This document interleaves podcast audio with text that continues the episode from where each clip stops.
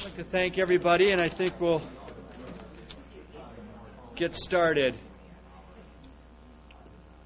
It's nice to welcome Michael Desch back to the Mershon Center. It's been way too long. He was reminding me this morning that the last time he was here was when we were in the building on one ninety-nine uh, tenth street. I suspect very few of you in the room uh, had that experience. Uh, I certainly did. Maybe Randy, maybe the only one uh, old enough uh, to remember that. So it's been my uh, uh, mistake not to have Michael back earlier, but I made sure he was on the agenda this year. Uh, Michael Desch has his P H D from the University of Chicago. He has been assistant director of the Olin Institute for, for four or five, well, six, six years, I think, in the nineteen ninety-three to ninety-eight. He then uh, moved to the University of Kentucky, where he was the director of the Patterson School of Diplomacy and International Commerce. And just two years ago, this is his second year now, he became the first holder of the Robert M. Gates Chair in Intelligence and National Security Decision Making at the George Bush School of Government and Public Service at Texas A and M. And today he's going to talk about a paper he's recently written called America's Ill, America's Liberal Illiberalism.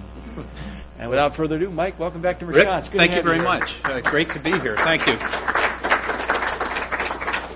Uh, I really appreciate the uh, invitation to come back, not only to see what's happened to Columbus and to Ohio State over the uh, ensuing fifteen years, but uh, also to see a lot of old friends and uh, people I know. Uh, it's been probably thirteen years since I've been Schwellerized, and my self-esteem was really getting sort of high, so I thought I'd better come back and get cut back down to size uh, again. Um, and uh, uh, the, my old buddy Ted Hopf, Ted Hopf, who called me at the last minute and said I couldn't be at your talk, but don't take it personally. Uh, great to uh, see him again, and uh, John Mueller and uh, Alex Wendt and uh, a lot of the other uh, terrific folks that uh, have come together here in uh, in I R. Uh, and so uh, I'm glad to be back, and uh, also glad to uh, have your comments uh, on this paper. I'm fooling around with it. Liberal America's illiberalism, or America's illiberal liberalism, or I, I keep moving things around. Uh, it's all grammatically correct, and I don't think it changes the meaning too much, but I haven't really decided uh, exactly what the title is. Let me tell you a little bit about the background of uh, how I got interested in this. It seems to me uh, the increasing illiberalism of the United States uh, of the past few years uh, is something of a puzzle. Uh, and I'll tell you in a few minutes why I think that uh, this is puzzling, but you know, the, the key manifestation Uh, of this illiberalism, uh, it seems to me, is pretty clear. Uh, internationally, uh, we've engaged in preemptive war, uh, and we're overtly pursuing a strategy of uh, hegemony, uh, if not empire. And in fact, I never thought, having gone to graduate school in the nineteen eighties, uh, that I'd ever hear anybody uh, make the case for imperialism in a positive sense. I mean, it used to be imperialism was a dirty word. Uh, it, it no longer is anymore. As Max Boot tells us, uh, we should all get jodhpurs and pith helmets and uh, emulate the, uh, the the British. And even domestically, uh, there, there's been uh, increasing manifestations of illiberalism. The U S A Patriot Act, uh, the uh, N S A domestic uh, surveillance, uh, and even uh, in a number of cases, uh, willingness uh, and, and a willingness to defend overtly rendition and uh, torture uh, of terror suspects. Uh, so it seems to me the increasing illiberalism of the United States uh, is uh, uh, pretty much an uncontroversial fact. Uh, the question is why, and the question is also, why is this puzzling? Uh, I think this is puzzling because I don't think it's purely reducible to uh, the September eleventh attacks uh, and the subsequent global war on terrorism. And in fact, what I want to try to argue uh, over the next half hour or so is that, in fact, this illiberalism, in fact, has deep roots and a lot of continuity uh, with uh, previous periods uh, in American history. Uh, I think, and this drove Ted crazy at dinner last night, that there were a lot of continuities, for example, between the uh, Bush administration, or excuse me, the Clinton administration and the Bush forty-three administration. And some of the, some uh, others of you might also find that a pretty jarring claim uh, to accept. Uh, and in fact, uh, what also is puzzling is that uh, a lot of the uh, manifestations uh, of illiberalism, both domestically and internationally, uh, are uh, relatively uh, bipartisan. Um, and so, given that, uh, this does seem to be a, uh, a puzzling development. Now, as I suggested before, um, whoops. The conventional wisdom would be to say there's no puzzle uh, in this whatsoever. Uh, that nine eleven uh, uh, w- awoke the United States up from the uh, ten-year snooze that Fukuyama's end of history started, uh, and that we're following uh, the well-worn path that a lot of people, going back at least as far as Harold Laswell, suggested that liberal states experience uh, when they're faced with uh, uh, serious threats. Okay, and so that's that's all there is to it. End of story. Now, what I want to do is to make a little bit different argument. Uh, I want to suggest that uh, it isn't nine eleven, uh, and it's not this old, uh, you know, and long-standing uh, uh, phenomenon of uh, war war constricting domestic liberties. But I want to, uh, in fact, suggest that there's something deeply ingrained in American political culture, in what uh, the Harvard uh, political scientist Louis Hartz called our liberal tradition, that in fact uh, is uh, ultimately uh, implicated in our increasing uh, illiberalism. Now, maybe it's the case that I'm the victim of the last book I read, and the fact that I'm reading a book that was published in like nineteen fifty-six just shows you how far behind uh, on the reading list I am. Uh, But in fact, I've come to the conclusion that Hartz's book, The Liberal Tradition in America, is now one of those one or two books that if you were uh, stranded on a desert island, uh, you'd want to have with you, uh, along maybe with Thucydides' History of the Peloponnesian War and Randy's first book. But those three... Second book. Oh, okay. I need to be shilling for the second and not the first. Okay. Uh, and, in fact, uh, I think that Hartz uh, explains uh, a lot, in my view, uh, of what's going on today in the, uh, glo- uh, in, in the current illiberal environment.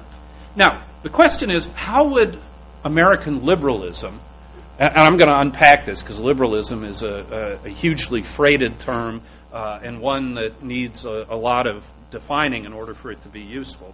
But just briefly, how might the liberal tradition account for uh, contemporary American illiberalism? Uh, I think there were basically three mechanisms, and I, I'll sort of lay them out now, and then in the course of the talk try to develop them, hopefully to uh, a little bit more of your satisfaction. But my argument's going to be that, the, that our liberal tradition leads us to see the global war on terrorism as a very different and fundamentally more dangerous sort of war Uh, than, for example, the Cold War. And if you look in the paper, uh, I've got you know plenty of quotes, I think, that back that up uh, from the uh, Bush administration. Moreover, the threat that the global war on terrorism presents to us is not just physical, although there is a big element to that, but it's also existential. It's a threat to our way of life. And this is really what activates the, uh, the, the liberal tradition, and I'll say a little bit more about that. And this is a threat that can't be managed, okay? You can't contain or deter this threat. It has to be, in uh, Huntington's uh, Hartzian phrase, extirpated. Uh, and there are two ways uh, that the liberal tradition extirpates uh, non-liberal threats. Uh, the positive way, the carrot or the soft way, would be the spread and promotion of democracy. Uh, and the hard way is a ruthless and unceasing war on uh, on terrorism. Okay. So let me give you a, a roadmap uh, for the rest of the talk. Rick, please let me know, uh, you know, when I get close to the time, or maybe I'll just look and see if people are falling asleep, uh, and I'll know when to, to, to wind it up. But I, I want to uh, try to to go through four basic things, and if there's enough time, uh, I, I can try to preempt what I think are the obvious criticisms of, uh, of what I've done. But certainly, I, I want to unpack a little bit more uh, Hartz's liberal tradition argument uh, for you, because uh, I, I think, unfortunately, despite my enthusiasm for the book, probably most graduate students uh, uh, have not read it, uh, and probably uh, a lot of uh, uh, a lot of colleagues uh, probably read it a long time ago and haven't thought about it since then. Secondly, I want to make the argument uh, that the Bush administration and the neoconservative movement that you know has been so important both inside the, in, uh, the administration and outside of it as sort of the intellectual architects uh, for the current war on terrorism, I, I want to make the case that they fall sclare- squarely within what Hartz would call America's liberal tradition. Uh, that's actually, I think, an easy case to make uh, and will be relatively uncontroversial. The two controversial parts of the talk, I think, will be, first of all, establishing the links between the liberal tradition um, and America's increasing illiberalism and abroad, uh, abroad and at home. Uh, it's going to be a challenge because it's a counterintuitive argument, uh, but I'll, I'll give you the, the data or the evidence that I have for that. And then secondly, making what I think is a Hartzian argument about the importance of realism as an ideological counterweight to liberalism uh, in American foreign policy. Uh, and here the problem, I think, will be more normative, because I think most people think that realists uh, are basically evil people. Uh, and I think a lot of people think that uh, realism uh, is deeply implicated in uh, the Bush administration foreign policy uh, and in a lot of how we're uh, waging the global war on terrorism. So uh, I- I'm not saying you can't beat me up on any of these four points, but I'm just telling you I think the, the points you're really going to be throwing food at are number three and uh, number four. So let me talk just briefly about the liberal tradition in America. And, and let me start uh, at uh, first uh, first place, uh, which is uh, what is liberalism? This is very important. Uh, liberalism in in Hartz. Yeah, there, there we go. I think we got to get there. Excellent, excellent. Uh, and I'm sorry he didn't come. Uh, Liberalism in uh, Hartz's uh, conception does not mean little L liberalism, what we mean by the left of the political spectrum, Ted Kennedy, Hillary Clinton, Mike Dukakis, uh, you know, whoever that is, Al Franken. I guess when I did this uh, last night at Ohio Wesleyan, I had Al Franken there. And actually, if you put Ted's picture and Al Franken's picture side by side, but I, I, I won't go there. Um, What Hartz has in mind is big L, or classical liberalism, the liberalism of Adam Smith, of, Ema- of Immanuel Kant. I should have had a test to see if you could identify these, but most especially uh, of John Locke. And in fact, uh, a synonym for Hartz uh, in the liberal tradition for liberalism is what he calls Lockeanism. Uh, and the core tenets of Lockeanism are uh, familiar to all of us, uh, a commitment to individual freedom, Uh, commitment to uh, or belief in the importance of equality of opportunity, uh, a uh, attraction to free markets and unfettered trade, uh, and finally, uh, and perhaps centrally, uh, a belief that political democracy and political uh, representativeness uh, are a fundamental right uh, of human beings. Now, Hartz's argument in the uh, the liberal tradition uh, was. Uh, to say that American liberalism, uh, as a result of uh, the lack of our feudal past, the fact that America was born essentially democratic, and the fact that it grew up in the nineteenth century in a relatively benign security environment, uh, meant that our liberalism embraced some very distinct propositions. Uh, and the four key ones uh, are the ones that I have up here. First, that development is easy. We were born democratic. If we were born democratic, we're such putzes, anybody could be democratic. Secondly, a belief that all good things go together, uh, that democracy is not only normatively good, but it's also good because uh, democracies don't go to war with each other. Democracies are more likely to have market economies. Today, we say democracies uh, don't sponsor terrorism against each other. I mean, all these uh, uh, classic examples of good things coming together. Third premise is that radicalism and revolution are bad. Okay, uh, a core tenet of American liberalism. Uh, and then finally, uh, a fourth uh, proposition that democracy is, uh, political democracy and representativeness is very important, and so important that we'd rather have democracy uh, than political order. Now, in Hartz's view, uh, liberalism, this big L liberalism, or the liberal tradition, is so deeply ingrained that it's, uh, at this point, bipartisan. You could talk realistically about uh, Woodrow Wilson and Ronald Reagan, uh, or these two guys, uh, as both being part of America's uh, liberal tradition. Now, if that's all there was to it, uh, there, there would you know, really be no objection to this. I mean, I, and I don't want to be interpreted as coming up here and uh, giving a uh, lecture saying that there's something the matter with uh, with liberalism, or, or that I disagree with you know the importance of individual uh, liberty and political democracy and free markets and things like that. That's not the argument. But what Hartz pointed out was that uh, that there there is a downside, or there is a dark side to uh, uh, American liberalism.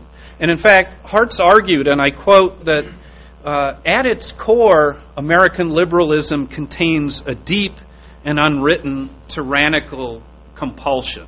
Okay, um, and the evidence for that, uh, you know, you would point to would be the uh, international efforts to impose Lockeanism uh, everywhere, um, and whether this is a unique function of American liberalism, or whether, in fact, you can implicate other sorts of liberalisms, you know, might be something that we would uh, talk about. One of Alex's uh, old colleagues at the University of Chicago, Uday Mehta, was he there when you were there?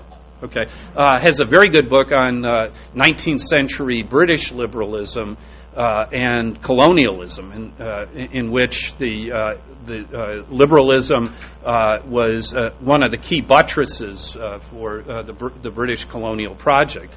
Uh, and Jennifer Pitts uh, has a very good book contrasting British liberalism and continental liberalism, uh, in part on some of these same issues. Um, I don't want to get into, well, eventually if I pursue this project, I'm going to have to pursue that uh, further. Uh, but my point is, is that whether you think it's unique to uh, American liberalism uh, or a function of liberalism more generally, uh, there seems to be this impulse to spread Locke uh, around the world. And, and think about Kant's uh, famous essay, The Perpetual Peace. One of the propositions of the League of Republic and Peace is the stipulation that every regime be Republican for the system uh, really to work. Um, and it seems to me that same logic in liberalism drives liberals uh, to spread liberalism in order to get all the good things that liberalism uh, is supposed to get us. How many times throughout American history have we fought perpetual war for, per- for perpetual peace? Uh, the uh, University of Texas historian uh, Robert uh, Devine had a very good book precisely by that uh, title, uh, chronicling how many times uh, in American history uh, the United States uh, fought wars to end all wars. Not only do we fight a lot of wars, and if you remember, you know, there, there's the uh, famous uh, uh, Democratic Peace, the uh, finding that uh, no two democracies have gone to war with each other, arguably, since uh, eighteen fifteen. Uh, the question why that's the case is much debated, but the, the empirical fact is pretty much accepted. The flip side to that is that uh, uh, democratic and liberal states are actually more likely than other types of regimes uh, to uh, actually go to war. So there's a lot of war going on uh, uh, by uh, democratic and liberal regimes, even if they're not uh, fighting with each other. Finally, liberal wars can be quite intense. Uh, if you're fighting wars to end all wars, uh, then things can be done, things can be justified, that in the normal course of things, uh, it seems to me, uh, would not be accepted uh, in, in terms of war. Uh, Carl Schmitt, in the concept of, a politi- uh, of the political, has a very famous line about the wars of humanity being the uh, most vicious of all wars. And I, I think there's a, uh, a good deal of truth to that. Okay, so that's the external side uh, of uh, what Hartz called Locke's, Lockean absolutism. Uh, there's also an internal side to it. And in fact, when Hartz wrote his famous book in the nineteen fifties, the key thing he had in mind Uh, was McCarthyism, which he interpreted as being a manifestation of the uh, liberal tradition trying to ex- extirpate uh, non-liberal uh, alternatives, in, in this case communism, uh, from American political life. Uh, Sam Huntington's famous book, The Soldier and the State, uh, is a Hartzian treatment of the problem of civil-military relations as a fundamental conflict between, on the one hand, uh, a liberal civ- civil society and a conservative realist military. And the, the, the key source of tension uh, in Huntington's view, and you know it's clearly a Hartzian argument, is that civil, liberal civilian society just finds it very difficult to live with this non-liberal institution uh, as an inextricable uh, part of it. I mean, I, I could go uh, on and on, but uh, in the uh, the interest of time, uh, I'm going to uh, uh, uh, move forward, other than to simply say that the problem with liberalism in Hartz's view was, uh, or American liberalism for sure, Uh, is the historical uh, problem that American liberalism developed without a knowledge of non-liberal intellectual uh, alternatives, uh, and also a philosophical belief in the superiority of liberalism uh, that makes it inclined to regard any non-liberal way of thinking uh, as not only wrong but immoral. Okay, so if you accept Hartz's argument, then all of a sudden the, the, this paradoxical claim that liberalism can be quite illiberal, it seems to me at least theoretically, uh, is not crazy. Now, let me go to the uh, uh, to the next section um, and talk just a little bit uh, about the uh, Bush administration and the neoconservatives uh, as being part of the liberal tradition. Now, they always tell you, I'm a, by the way, I'm a PowerPoint neophyte, uh, and uh, they tell you there are a couple of mistakes you can do in PowerPoint. And I, I've actually made them all uh, in, in recent weeks. Uh, one is, uh, and I made them both on this slide, one is when you do uh, the color of the font of the text uh, as the same color as the background, uh, and I think I fixed that. But then the related problem is when you put too much uh, on one uh, on one slide, uh, and I haven't fixed that. But the point here is to uh, simply suggest to you that if you do a comparison uh, of uh, liberals and neocons uh, on a number of sort of fundamental issues uh, of how the world works, uh, it seems to me that on a lot of them uh, uh, you, you find uh, a surprising amount of overlap uh, between liberalism and uh, neoconservatism. Now, there's some big, big differences. Uh, and number seven on the role of international institutions and more generally uh, on whether uh, you should conduct business unilaterally or multilaterally. Uh, th- that's a big difference between the two. Uh, although I think, uh, and I'll try to make the argument throughout the course of the talk, that this is really a tactical difference, but on the big differences of what objectives you're seeking in the world, there's actually a surprising amount of uh, overlap. Bush is a liberal. This might, I, I, I don't know, the first time anybody tells you this, how jarring it is on your ears. Uh, but when you think about it, uh, Bush has a lot of commonality. I mean, you know, uh, uh, David Kennedy, the uh, great diplomatic historian at Stanford, had a, had a fine piece uh, in The Atlantic uh, eight or nine months ago on what George W. Bush owes to Woodrow Wilson. Uh, and in fact, uh, Lawrence Kaplan in the New Republic uh, was happy to claim uh, both Wilson and Bush uh, as uh, part of the uh, neocon uh, view of the world. Now, the neoconservatives, uh, you know, I, one could start with Irving Kristol's famous characterization uh, of neoconservatives as, as liberals who got mugged. Um, and if you look at sort of the evolution of neoconservatism, Uh, it clearly uh, evolved out of the uh, left of the American political spectrum. Uh, and my only point is to say uh, that uh, it, in that course of evolution, can I be talking about evolution here in Ohio? I guess uh, after, after a day or two ago I can. Uh, but they haven't evolved uh, all that far uh, in many important respects. But let me see if I can give you uh, a little bit more concrete evidence to uh, to support this claim. And remember the uh, the, the four uh, specific implications uh, in American liberalism uh, that I had identified before. Let's talk about development being easy. Okay. Well, that that belief uh, characterized, for example, the liberal political development school that uh, arose uh, in the uh, among the Cambridge and M I T economists of the fifties uh, and nineteen sixties. Um, and, you know, these guys were sort of classic uh, American liberals. Compare that to what uh, Bush wrote uh, in the uh, two thousand two National Security Strategy in Chapter eight on economic development and the Millennium Challenge Program. Uh, again, uh, a belief that if we just change the incentives uh, for third world development and foreign aid, uh, capitalism will take off like a shot. Uh, so this idea that development's easy, this is a common uh, a common belief uh, across the political se- uh, spectrum and sort of trans-historical. All good things go together. The democratic peace. The democratic peace actually has a you know, long pedigree in American politics.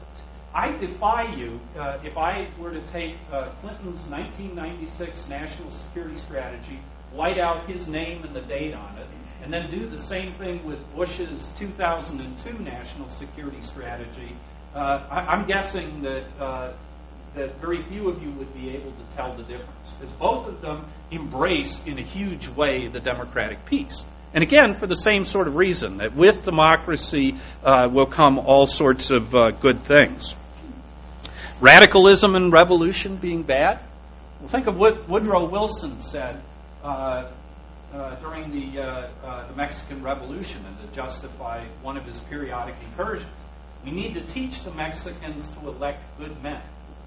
Now, it seems to be a, more than a faint echo of that in what the Bush administration said in response to the Hamas uh, election uh, in the uh, Palestinian territories.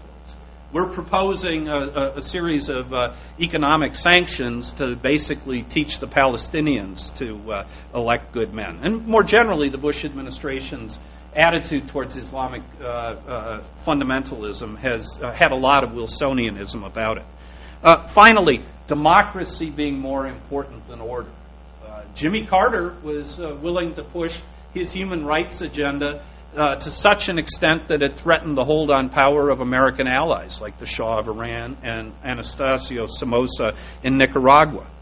And, and when I heard Donald Rumsfeld in April of two thousand three responding to uh, the looting that was going on in Iraq, and I'll just take the liberty of quoting here, he said, "Freedom's untidy, and free people are free to make mistakes and commit crimes and do bad things. They're also free to live their lives and do wonderful things. Democracy more important uh, than order." Uh, seems pretty clear in Rumsfeld's case. Okay, so let me then go uh, to the, the whole question of uh, the links between the liberal tradition uh, and t- today's illiberal policies. Uh, and I'll try to wind this up relatively quickly so there's lots of time for discussion.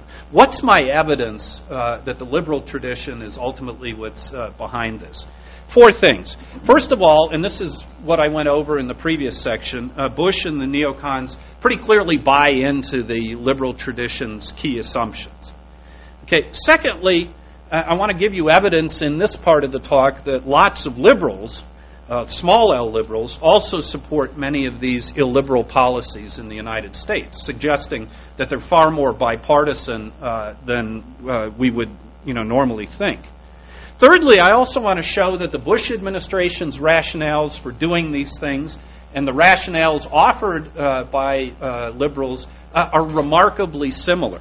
Uh, and then finally, uh, I want to also uh, try to provide some evidence that this isn't just rhetoric, that in fact the Bush people really believe it. And the key rhetoric, or I mean the key evidence here, is that the Bush administration says the same thing in private that it does in public about advancing these things. So just very quickly, hegemony and empire. For those of you who think that this uh, was a, a new innovation uh, by the Bush administration, I'd invite you to go back and listen to what Secretary of State Madeleine Albright told the Europeans when they got uppity about our relatively unilateral intervention uh, in Kosovo. She said, "If we have to use force, it's because we are America. We are the indispensable nation. We stand tall. We see further into the future." So when Condi Rice, uh, eight or nine, or seven or eight years later, said, uh, characterized uh, the United States as the world's guardian, she really wasn't saying anything much different than what uh, uh, Albright had said earlier. What about preventive war?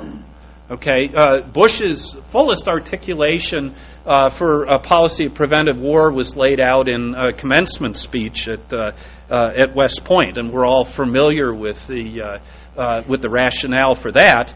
What was really striking was not that this rationale, uh, well, that this rationale did not generate uh, thunderous opposition, and in fact, a lot of people who, in other contexts, you might have Uh, expected to oppose it, chimed in and endorsed it. And in, in the paper, uh, I've got a uh, quote from Leon Wieseltier, the uh, uh, the uh, literary editor of the New Republic, one of the sort of staple journals of American liberalism, uh, outlining a well-articulated argument about how liberalism and preventive war are by no means incompatible. Restricting civil liberties. Now, surely this must be a case Uh, where American liberals, both big L and little L, uh, ought to be off the reservation with the Bush administration. I mean, who could endorse uh, the extreme position that uh, former uh, Attorney General John Ashcroft took uh, on the U S A Patriot Act? Well, none other than America's foremost civil libertarian, Alan Dershowitz, uh, whose key, re- you know, his key line on this whole thing was uh, to echo uh, Ashcroft's uh, claim that uh, people should relax and uh, learn to live with a much more constrained set of civil liberties. Okay, but torture. Now, surely on torture, uh, there must be uh, substantial voices uh, from the uh, liberal community clamoring to uh, oppose torture. But even here, it's hard to find them. Uh, and in fact, uh, uh, Senator Jay Rockefeller from uh, West Virginia, uh, Charles Schumer from New York, otherwise avatars of uh, liberalism uh, in the Democratic Party, uh, both uh, w- found ways to rationalize uh, torture in the context of the uh, the global war on terrorism. And in fact, this isn't just a uh, a post nine eleven development. Uh, the debate uh, or the discussion, it hasn't been a debate because liberals have basically all agree on this point, that there are circumstances in which torture can be used. You know, this was a, a uh, discussion that began with Michael Walzer, you know, twenty or thirty years ago, and that Alan Dershowitz has uh, picked up recently in the context of the uh, Israeli suppression of the uh, the Intifada. Now, there are two arguments that liberals have made that uh, torture... The, the, the fundamental prohibition or norm against torture can be uh, bro- breached. One is the famous ticking bomb scenario. Uh, you know, you've got a, uh, uh, a terrorist uh, or suspected terrorist in custody that you think uh, has knowledge that if you can get it out of him or her in a half hour, you can save hundreds of, of lives. Um, and uh, this has been the, uh, you know, sort of the standard Uh, liberal justification for torture under extreme circumstances. But there's a new justification that's come out that, in fact, is even less restrictive.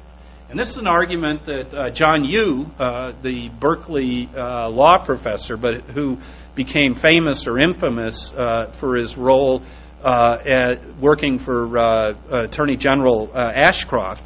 There's an argument, a new argument that's coming out that says uh, that Uh, the uh, uh, combatants who are apprehended in the global war on terrorism are not subject to uh, the Geneva Conventions and other rules of war uh, because uh, they are uh, they are basically beyond the pale of civilization.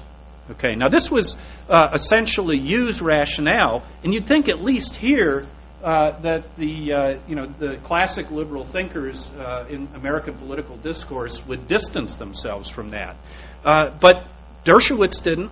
Uh, Jean Bethke Elstein from the uh, Divinity School at the University of Chicago, and even Michael Walzer uh, have all found that this argument that uh, terrorists, be- just because of the uh, the uh, the tactics that they uh, employ, have placed themselves beyond the uh, the, the norms of uh, of civil society. Okay, so again, not a lot of opposition uh, in those uh, quarters as well. And in in fact, Elstein and Walzer, very smart people who've devoted a lot of effort to uh, trying to uh, reconcile liberalism with these uh, illiberal policies. Okay, the last thing that I want to uh, uh, whoop.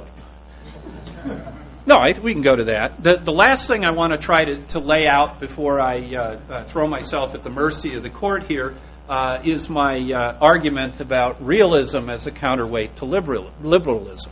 Now, I, I think this is a very Hartzian uh, approach. Remember, Hartz was, uh, in his context, uh, a, uh, a liberal. He thought that what he was doing was identifying problems within liberalism and coming up with uh, a way to uh, reform liberalism. He was not an anti-liberal. Now, I'm not going to say I'm not an anti-liberal. I'm just going to leave that up to your imagination. Uh, but I do think that the project that I'm engaged here is Hartzian in the sense that I'm not proposing uh, doing away with American liberalism. I guess Randy wrote a paper about realism as fascism, which I love to read. Um, but that's not what I'm what I'm doing today. Rather, what I'm trying to say is to pick up on Hartz's uh, fundamental argument that the problem Uh, with uh, uh, American liberalism is the lack of intellectual diversity. That's the core of the problem. And the problem I see is that uh, there aren't really fundamental differences uh, within the political spectrum uh, of our country on a lot of these issues. There are, to be sure, tactical differences. The neocons Uh, are happy to operate unilaterally and don't have much use for multilateral institutions. But in terms of the common ends, there's surprisingly little disagreement. Uh, the idea, the notion of spreading democracy, that's apple pie, motherhood, Chevrolet, and spreading democracy. Those are the four key tenets of modern American liberalism. Okay, so why would realism be better? And let me just go through this uh, uh, really quickly. First of all, uh, I think Realpolitik offers a perspective on the global war on terrorism that would take some of the panic uh, out of how we look at it. Um, this idea, and, and I've got a great quote from Bush in the paper uh, that uh, you know where he argues that uh, the global war on terrorism is more threatening than the Cold War, uh, and how one can say that a major superpower war where both sides were armed to the teeth conventionally and with nuclear weapons, uh, and where, if we'd have actually gone to war, we'd have not only gotten our hair mussed, as they say, as uh, General Turgeson said in Doctor Strangelove, but you know we, we had a realistic possibility of ending life as we know it. Now, comparing the global war on terrorism, uh, I was as shocked as anybody else uh, on uh, Tuesday, Uh, September eleventh, two thousand one, with the attack in New York. But when you go back and you sort of run the math uh, on what costs al-Qaeda has imposed on us, uh, if you start from the wor- first World Trade Center attack uh, in nineteen ninety-three and take it up to the present and ask how many Americans have been killed by al-Qaeda, uh, the number is uh, right around three thousand. Now, how many Americans died in one day at Pearl Harbor? How many Americans died throughout uh, the course of World War One and World War Two? How many Americans died in Vietnam or in all the wars of the Cold War? You've got to put this into context.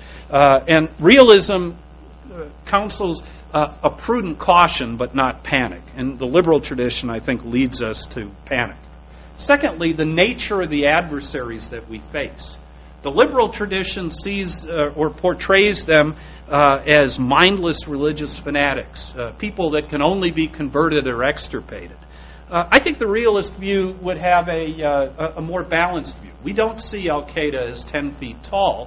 Uh, to be sure, there's going to be a, a real military fight uh, with some elements of al-Qaeda, but you know, on the other hand, the, these people aren't crazy. Uh, this idea Uh, of using terrorism is uh, uh, a form of asymmetric warfare that shouldn't have caught us all that uh, by surprise.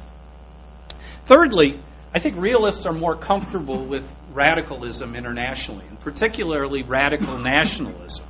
Uh, and the reason for that is that nationalism for us is the key animating mechanism in balancing in international politics. So the point is, again, not that all Uh, that we can live with all radical nationalism, but on the other hand, radical nationalism uh, rarely poses a major threat to the United States, and it is uh, a uh, an important part of the balancing dynamics of international politics.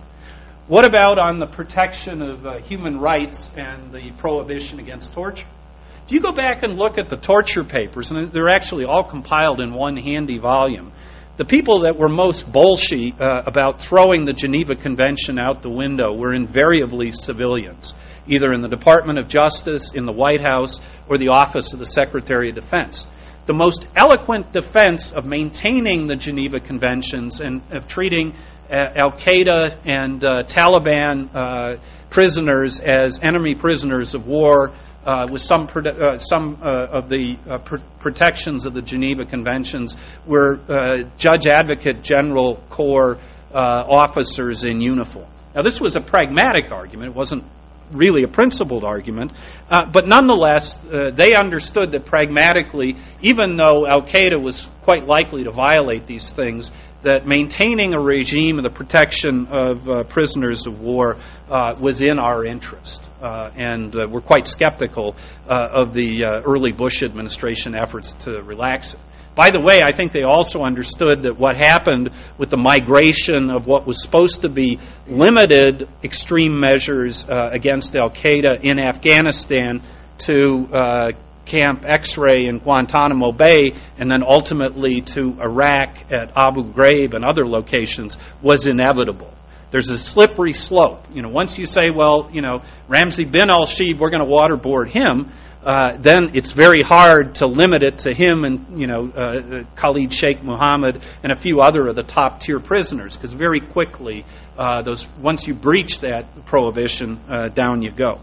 And then finally, realists uh, have been in the forefront of arguing that uh, hegemony uh, might not only be unnecessary for the United States, but might actually be counterproductive. So this is my story. Uh, I'm going to stick to it through today, uh, but uh, I look forward to your uh, your comments and suggestions, because I am very early in this, and uh, I really do need to uh, think a lot of these things through. Alex?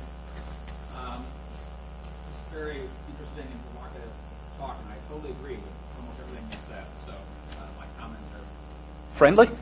Friendly comments, yes. I guess I want to make two quick comments and then very quick questions. I'll try to go fast here. Um, first of all, from where I sit in the sort of I R world of things, there's a bit of a reinvention of the rule of politics in this argument. But a lot of postmodern scholars, critical I R scholars, have been arguing for some time that liberalism is constitutionally predisposed toward a need to extirpate difference, extirpate each other, and so on.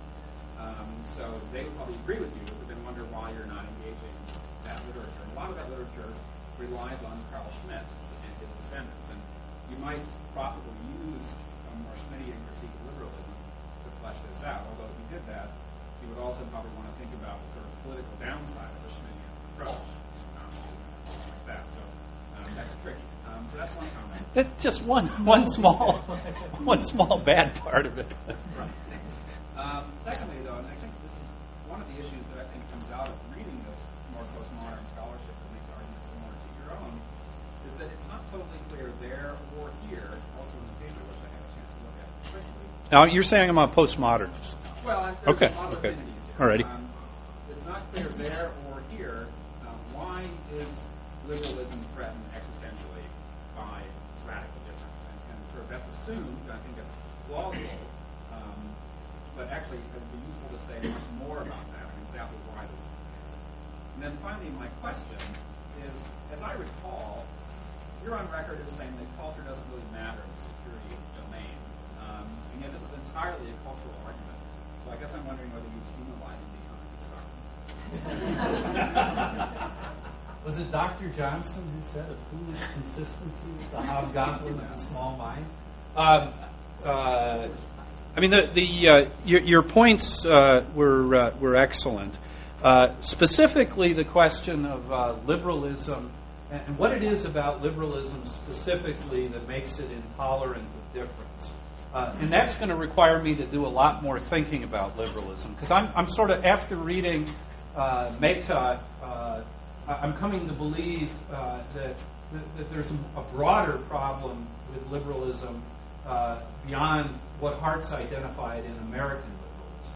Now, the, the, the Pitts book, and I'm sorry if it sounds like I'm giving you my summer reading list uh, book report, uh, but the Pitts book suggests a, uh, a, a very interesting difference between continental liberalism and British liberalism on the issue of colonialism.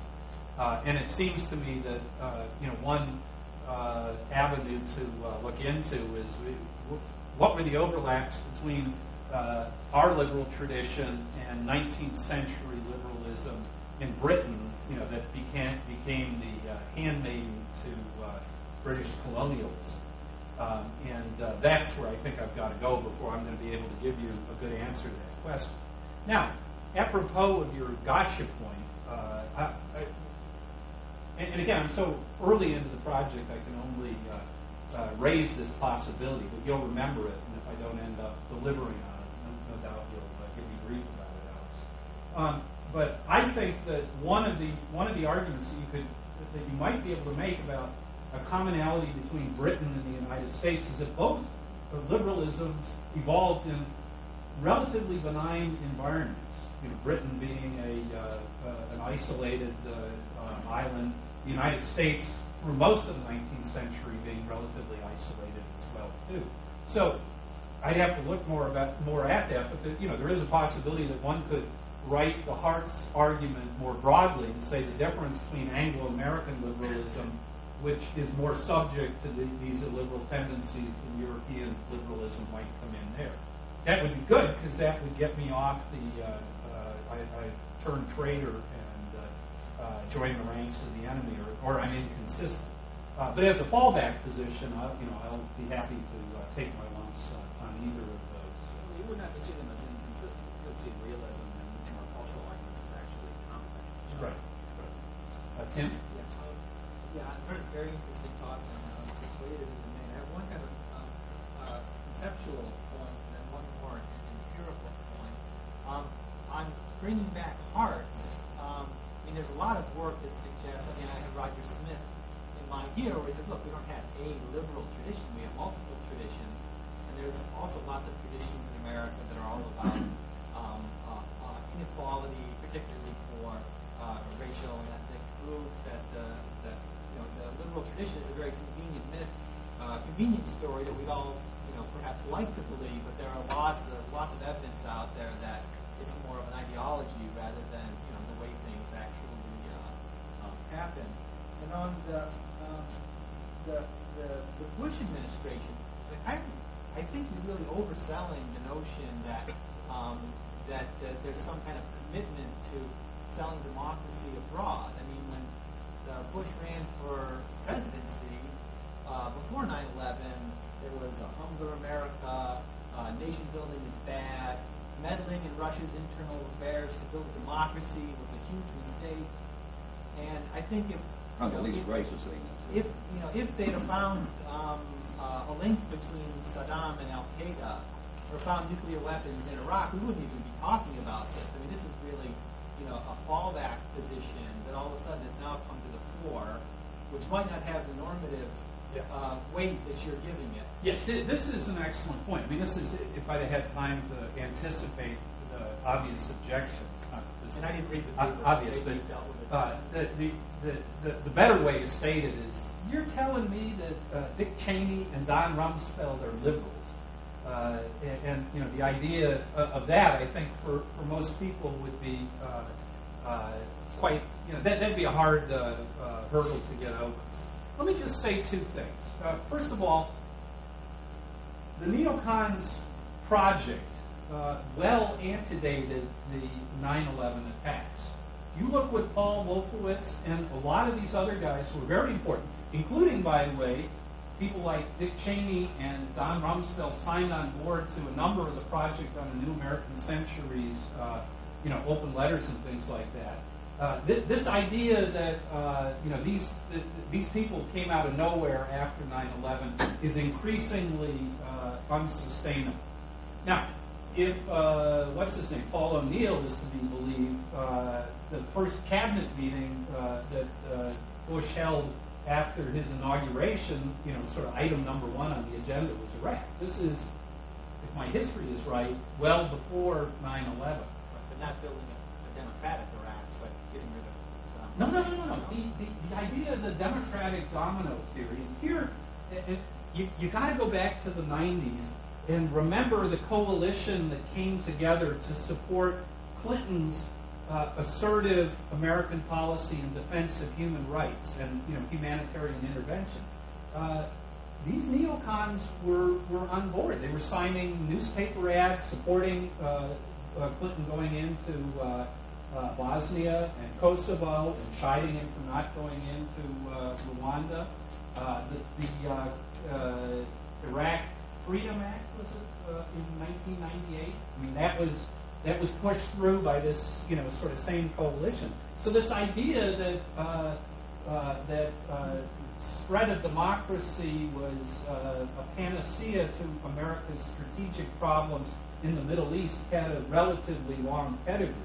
So what I would have said, Tim, if you'd have gone after me with, you know, Rummy and Cheney, uh, I, I would have said that the key driving intellectual forces were not these guys. These guys, especially Cheney. Cheney was part of the much-hated Bush forty-one administration Uh, that dropped the ball in Iraq, that didn't finish the job, that traitorously uh, sold out the uh, Iraqi Shia when they arose uh, in response to our uh, to our call. Th- these people, uh, you know, the, the neocons were unhappy with that from the get-go, and people like Rumsfeld and Cheney, especially, who was, you know, part of that decision within the Bush administration, were the people that came around, not vice versa. Now, if I sound like I've got old-time religion on this, I do, because I wrote a piece on uh, the uh, neoconservatism and realism in the summer of two thousand one uh, in the context of what direction I thought the Bush administration was going. Uh, and I thought I did, in all humility, uh, a good job of sort of laying out the different views uh, and what the different uh, agendas were. I made the mistake of thinking, because uh, Don Rumsfeld, rather than Paul Wolfowitz, became Secretary of Defense, uh, that Condi Rice was the National Security Advisor, and that Colin Powell was the Secretary of State, that, that somehow that meant that realism was ascended, and the neocons got, you know, basically the booby prize. Now, in retrospect, I think I was entirely wrong about that. Part of it was, you know, uh, uh, you know, I, I, I didn't know enough, you know, Washington inside baseball to, to really understand it. But part of it, I think, uh, and part of it might have been wishful thinking. You know, realists always like to see uh, realism prosper in those rare moments that it does.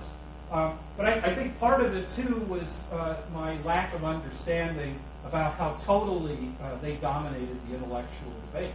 Now, this isn't to say that nine eleven wasn't, you know, wasn't part of this, but it is to say that uh, the stage had been set, you know, well back in the nineties for these guys uh, to uh, take the helm. And in fact, there's lots of evidence that, uh, you know, they were already influencing a lot of uh, lot of politics. John? Yeah, um, I mean, certainly two points. One, uh, it follows up on, on what Tim was saying. I mean, what happens when the country feels threatened is liberals and neoliberals, you know, jump on the bandwagon and restrict civil liberties. Roosevelt, the Japanese in jail, was committed to the eightieth corpus. There's liberals who created during the McCarthy era concentration camps, which were communist and it was an emergency. So it does seem to be this really compelling thing that's really much more nine eleven, that what happens is you may have people who are interested in doing things like making the Middle East safe for Israel and find the use of that in the, in the, in the general policy uh, environment because they now have this opportunity.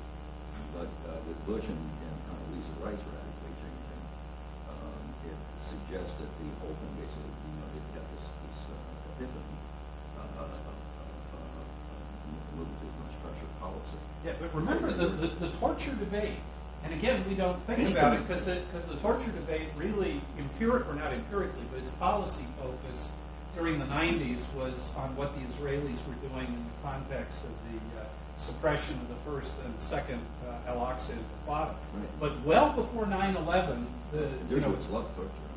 Right, right. But so does Jean Bethke Elstein and Michael Walzer. They, now they don't love it the way, you know, uh, Dershowitz lays awake at night and fantasizes about the best way to torture people. But already the rationale uh, for uh, you know for, for reconciling torture with liberalism, all the groundwork had been done before nine eleven. All the groundwork had been done uh, before nine eleven in uh, arguing that the spread of democracy uh, was going to not only uh, be true to our values, but also uh, pay off in concrete policy dividends by uh, democratic peace, uh, by the, uh, the uh, reinforcement of free trade, uh, by the uh, suppression of terrorism and things like that. So I don't, on the one hand, I don't want to be, uh, to, to go too far and to, to say that nine eleven wasn't very important. But on the other hand, I think you don't want to go to the other extreme and ignore the fact that a lot of, you know, a lot of this had already been going on before nine eleven. Um, and uh, well, did any of this happen without nine eleven? Would there have been torture? Would there have been invasion? Uh, yeah, th- well, this, yeah, th- th- this was the, the argument I had with your uh, colleague Ted Hopf at uh, dinner last night, because he wants to believe that uh, Bill Clinton, uh, if only Bill Clinton, you know, we repealed uh, whatever amendment that is that. Uh, restricts uh, presidents from a third or fourth term. If old Bill were in were in power, everything would have been different. Maybe not the same thing, but only because of nine eleven. Say without nine eleven, I, I think uh, I think hegemony. I think we'd still have been pursuing hegemony uh, if uh, Clinton was in power. Uh, I think, well, we were already. Kosovo and Bosnia were certainly active. It was more than there. It was more than. Were they indispensable? They had just one other thing. Can you sure, name, the, name the realist who have said terrorism is not a very big threat in print? I said it here today. I know. Am I not a, not a uh, Walzer said it. You left here. I remember. Yeah, I know. I'm trying to say how that tradition. Oh, not Waltz. Waltz said it. Yeah. Chris Lane? No, Waltz did on this. Oh, okay. Chris, Chris Lane said it. Yeah. Uh, I think, you know, the, the rap on uh, tapes, one of the raps on tapes was normalization, suicide terrorism. I mean, I think I'd have to go back and look at it again, chapter and verse. Does he does he actually say suicide terrorism is not a big deal? Well, he has a vested interest in it being a big deal because that's what's uh, selling soap. Uh, but I also think that, you know, in, in looking at how people have reacted to the book, one of the things that really drives them, two things drive people crazy. One is the normative thing, uh, treating it basically as a form of asymmetric warfare. But secondly, you know, the, the policy punchline of Page's book is to basically say there are a few things that we can do to, you know, to win this war, and they're relatively speaking uh, minor things, and they, you know, they don't involve the uh, more uh, expansive uh, waging of the global war on terrorism that the, the Bush administration uh, has engaged in. Um, I mean, I, I, I guess I'd go back uh, and uh, you know. It, Okay, well, I mean, you quote me uh, if I ever get this thing published. That's sort of an, an iffy, uh, iffy proposition, but I, I'd be happy to. I just uh, want you to have more company. Yeah. I never have any company. I'm like uh, Imperial Germany, I'm self-encircled. um, I actually... Uh, I'm, I'm sorry, who were you? Uh, Dan Nexon. Oh, Dan. I wanted to, uh, I mean, I wanted to, to share the, the sort of law trail, and I'm completely convinced, I was convinced before you wrote this paper, happy to send you things to that effect, but um, I wanted to, to, to push you on a couple of things. Uh, uh, I'll, I'll skip this up. I think that, well, it's interesting. I would be very careful about suggesting that British liberalism is all a non-security environment. I think that if you look at crucible British liberalism, that Lockeans and Rosarians are talking about the seventeenth and eighteenth century, which are very poor security environments for British. Um, Locke is not for nothing worrying about French disease, that is the French absolutism. Acting, uh, the, the, the uh, Bourbons as well as sweep uh, England. England is invaded in sixteen eighty-eight by the Dutch, and they re-narrate it as a good thing. Uh, that's essentially they're successfully invaded, and there's probably some uh, internal support.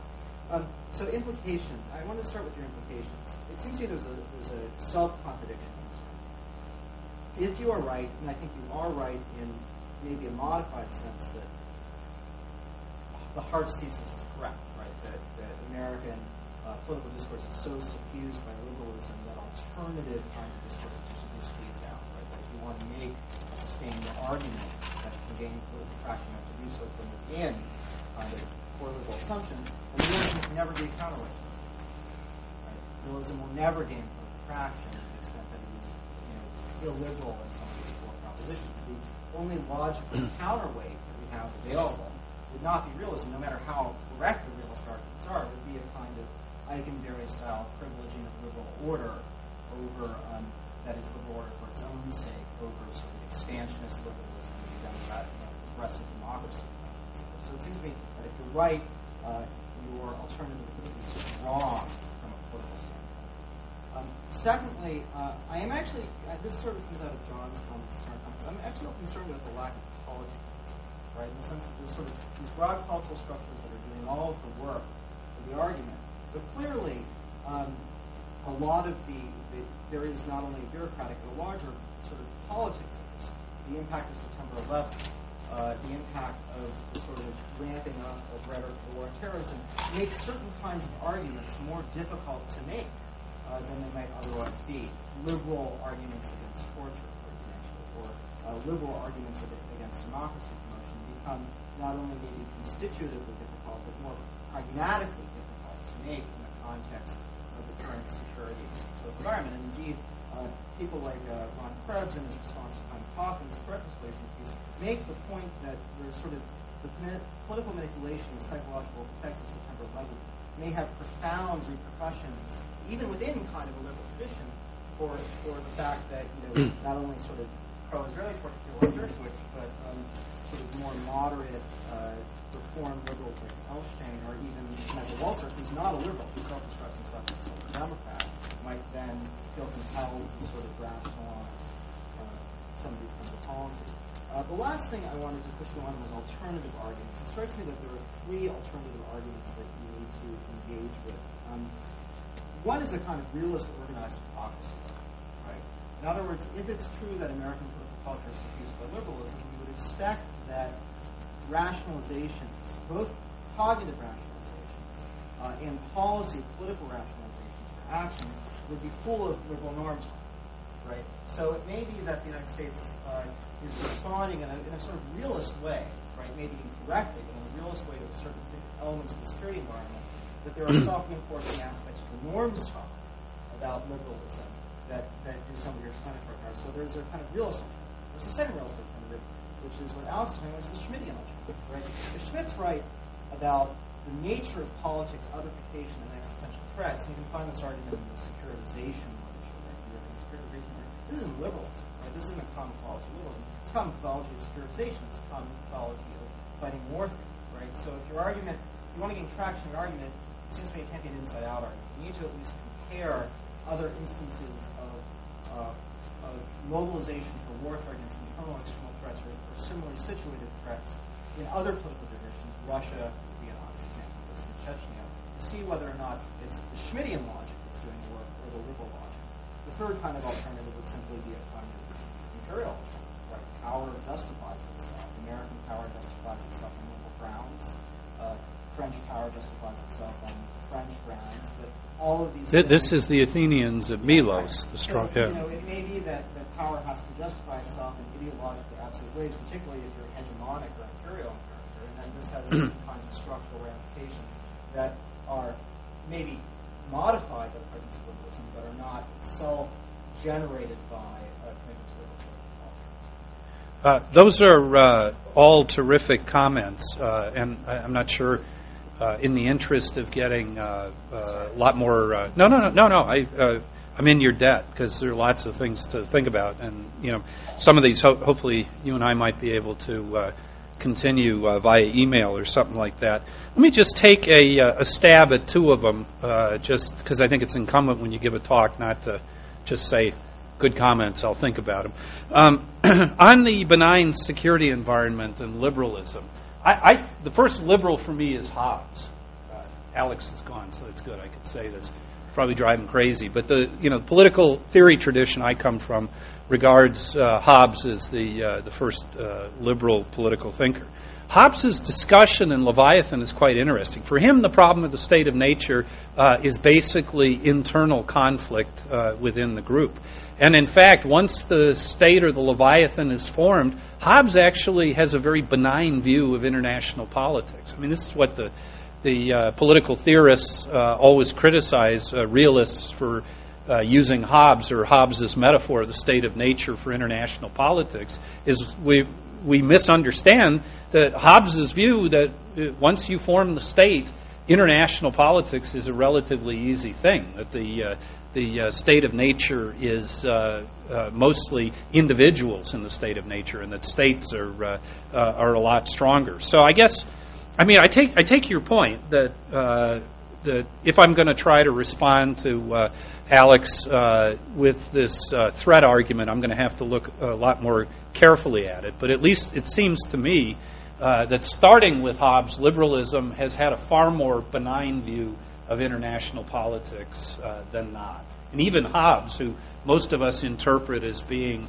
uh, you know, as having uh, the, uh, the, the, you know, the most uh, dangerous view, really, you know, when he talks about states rather than individuals, he, he ends up thinking that, uh, or coming down that states live a, a pretty easy life. Um, the argument about the uh, self-contradiction, contradiction, I'm saying, liberals can't uh, tolerate uh, non-liberals, uh, ipso facto a non-liberal alternative uh, isn't going to fly. Uh, I think American liberals can't, and maybe British liberals. It's not clear to me, even you know, if you accept Hartz's argument, that all forms of liberalism are equally uh, in, uh, impermeable to uh, non-liberal uh, thoughts. So I'm not sure that that's as big of a... Uh, Uh, a self, uh, self-contradiction uh, as it uh, might appear. Uh, but uh, you're right, I do need to, to give that some, uh, some more thought. Um, the final thing is the uh, organized hypocrisy thing. I mean, all your, all your alternative explanations uh, are ones that I have to uh, grapple with there. I do in the paper talk about what I think would be the Mearsheimer response to my argument, which is, you know, uh, he had that... Uh, article in the University of Chicago magazine, Liberal Rhetoric, rhetoric Realist Behavior. And I was sort of hoping somebody would raise that one because I, you know, I think what, what I have is the, you know, the out of the ballpark response to it, which is simply say if it were organized hypocrisy, then why do realists like Waltz and Kennan in the Vietnam period uh, and Waltz and Mearsheimer today have so much to carp about in terms of American foreign policy? American foreign policy was really driven Uh, so much by the imperatives of realpolitik, there'd be nothing to criticize. But it's precisely the fact uh, that the United States has behaved in uh, uh, a fashion that uh, many realists, for I think good deductive reasons based on how realists view the world, finds to be at variance with it. Uh, so I'm sorry to make you the uh, Mearsheimer straw man, but uh, it's the, the law of the instrument, please. Um, and, and your name, please?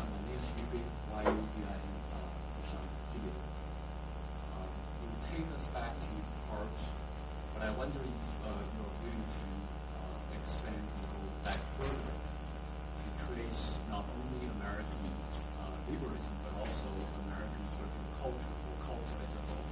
Because the bipartisan understanding seems to be uh, fully supported, largely supported by, by, by American people at a certain level. Go after go, you know, Bush enjoying this uh, very uh, popular. And one book by, I think, the Marxist American software uh, addresses some of the very familiar uh, national characteristics of America.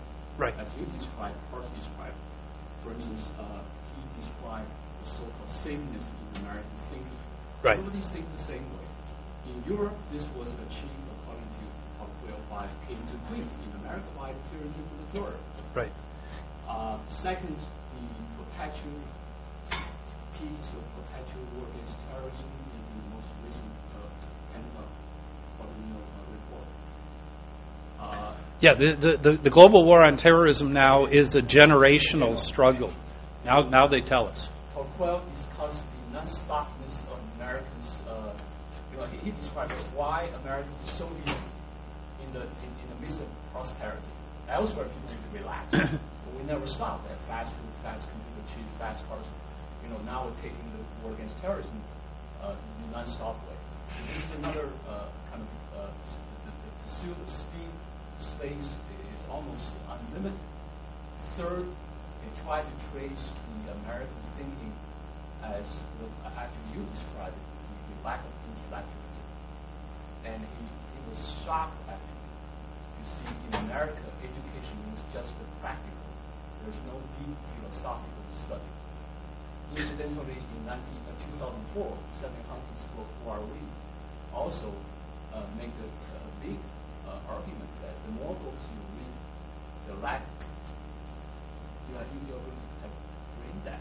Right. Uh, I, well, I don't think he believed that. I, I wouldn't be surprised if this comes from now, from Hitler, but this is from big scholar, and, and actually describe people with education as first unpatriotic, and you'll think that you're not uh, uh, go with the majority. Yeah. So these are lots of uh, uh, identity, traditional uh, uh, political cultures, rather than your definition as uh, liberalism, yeah. American. You're, you're, you're absolutely right that Tocqueville is key. Tocqueville was key for Hartz, uh, and I think Tocqueville is key for this project, not only in terms of America, but also in terms of comparative treatment of liberalism. Because the, the liberalism I haven't said anything about, because I don't know much about it, is the, the French liberalism that, uh, that Tocqueville knew intimately. And Democracy in America was written uh, primarily in that context of explaining America to uh, uh, to the French. Um, I, I, I had to... Yeah. One more point, McCarthyism. Do you think McCarthyism is sort of necessary evil for a society of immigrants without common culture? I, I just tossed it right. Okay, I'm going to... Elsewhere, you, you do have other, uh, you know, extremists, but, but McCarthyism is there all the time. Um, Extremism in the defense of liberty is no vice. But, but America is a society without so-called deep culture, like, like the French would be French, no matter who is in power, the Russians would be Russian. So how do you react? Uh, I'm not going to react. R- Randy, I'm sorry, I should have. You, you've been in line for a long time.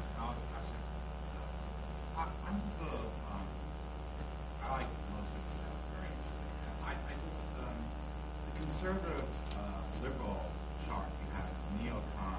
I, I found very, very difficult to figure out what a conservative or liberal foreign policy is. I can't, I can't remember the guy's name, but I like the book. You'll know the uh, where he has the Jacksonian traditions. Oh, Walter Russell Mead. Walter Russell Mead is the American foreign policy. But I think this goes back to him.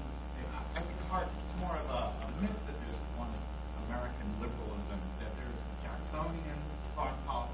Jeffersonian strand of foreign policy, there's a Wilsonian, there's a uh, Hamiltonian, and there's a, a, a maybe even a Roosevelt, Teddy Roosevelt.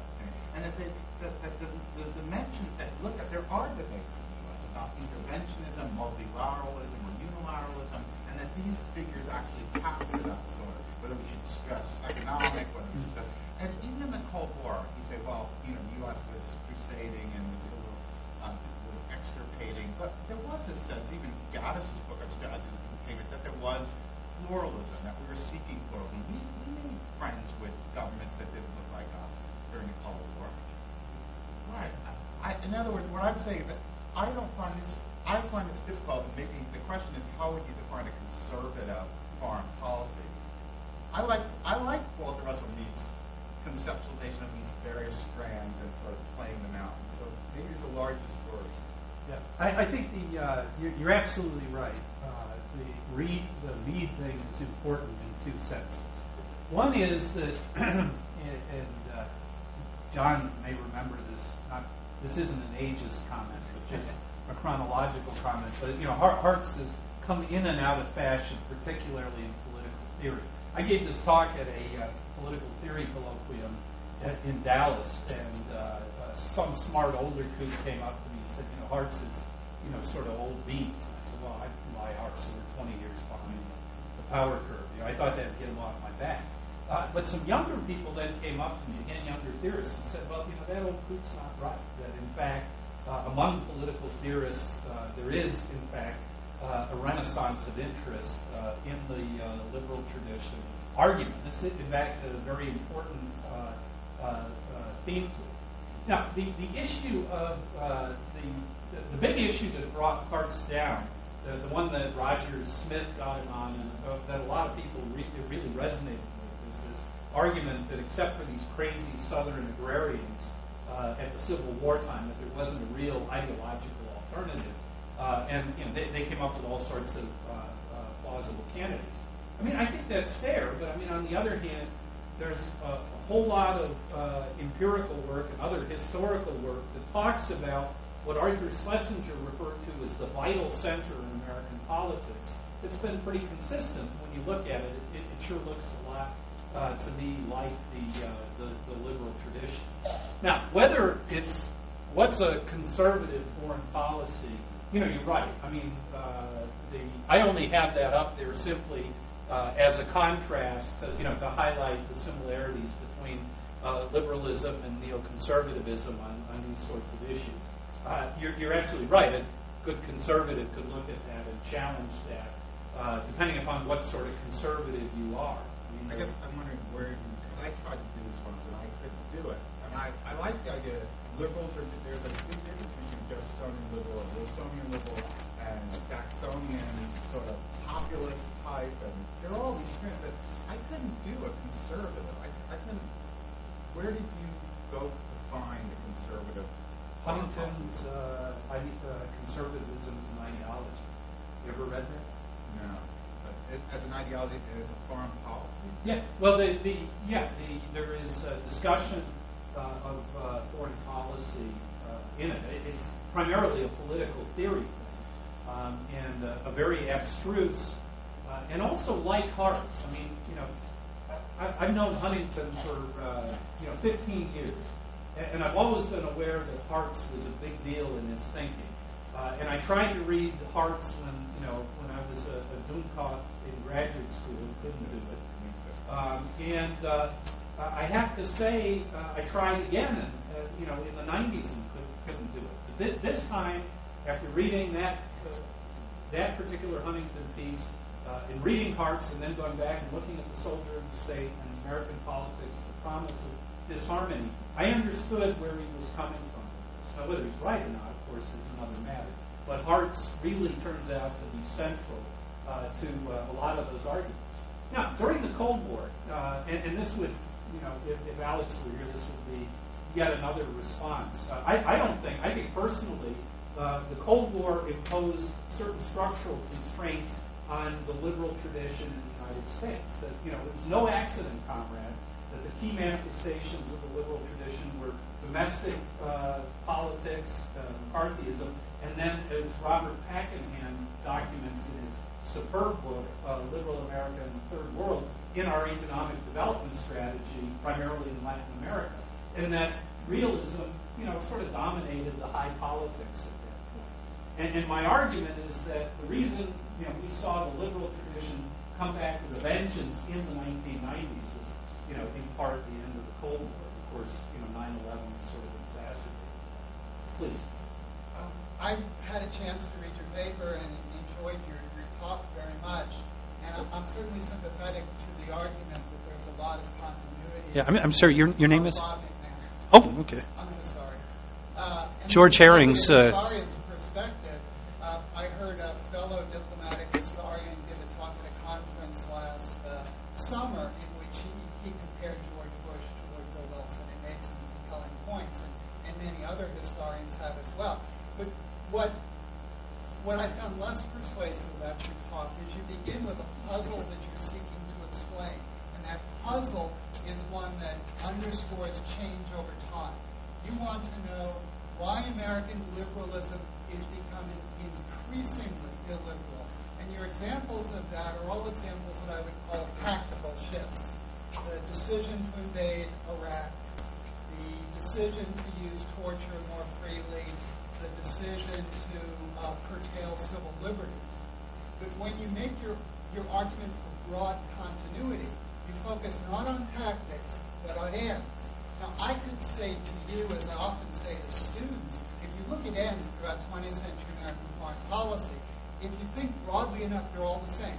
All American leaders want a world that's more stable, more peaceful, more orderly, more predictable, a world characterized by democratic processes and free trade. That's Wilson, that's Clinton, that's Bush, that's everybody. But if you're focusing on these broad continuities, how does that get you to an explanation of, of the, the, what many perceive as a shift in American policy under Bush?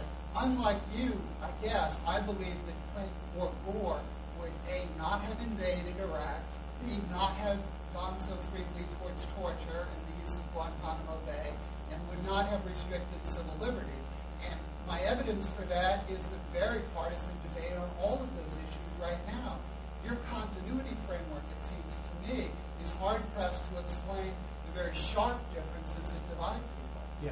Uh, uh, uh, excellent comments. Uh, the, the big philosophical issue is one, uh, or not philosophical, but methodological issue, is one that I've wrestled with because I've heard it before, that is the liberal tradition is a constant, you're saying, but uh, you're, you can't use a constant to explain variation. Uh, and that's why I argue uh, in the paper, and I'm going to, you know, in whatever I do further with this, expand upon it, that it's the liberal tradition plus other things. Uh, in my response to Randy, it's the, uh, the change in the, uh, the strategic context that I think uh, plays a big role in whether and how the liberal tradition manifests itself. I don't think during the Cold War the liberal tradition manifested itself as much across the board uh, as it uh, you know, has since the end of the Cold War. And for me, the key variable there is the Soviet threat. There's no way we could pursue these objectives uh, when the cost of going to war with the adversary was mutual annihilation. So you're right. That's a that, that's an issue that I, I've got to spell out more more clearly in and, the. In your framework, you lump Jimmy Carter and Ronald Reagan together, and that reminds me of a book that Tony Smith wrote some years ago that you might know, America's Mission.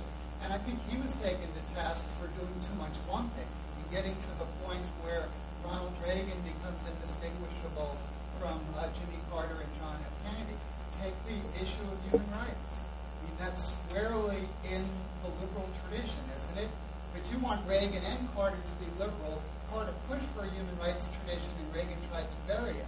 That's got to be explained. That's in the context of the Cold War as well. I mean, I, I think the danger of doing too much lumping is that you lose the nuance that you need to explain differently. I'm being too much of a political scientist. I've heard, I've heard these uh, uh, these sort of critiques from uh, uh, diplomatic uh, or historian colleagues. I mean, I think it's a it, it's a fair point.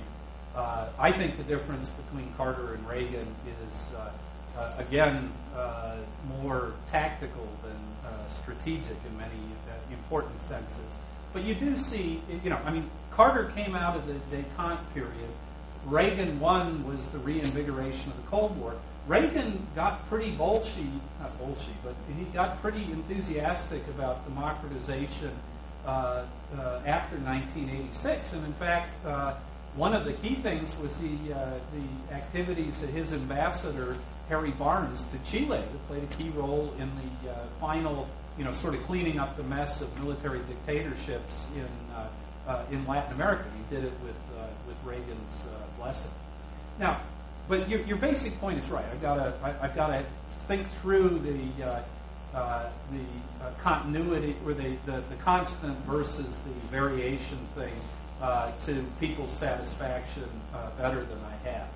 Now, the issue uh, on uh, uh, Clinton and uh, Kerry and the Sharp debate, here I think we've got to just agree to disagree. Part of it is it's counterfactual history, um, and you know that, that's a useful exercise, but uh, can only take us so far.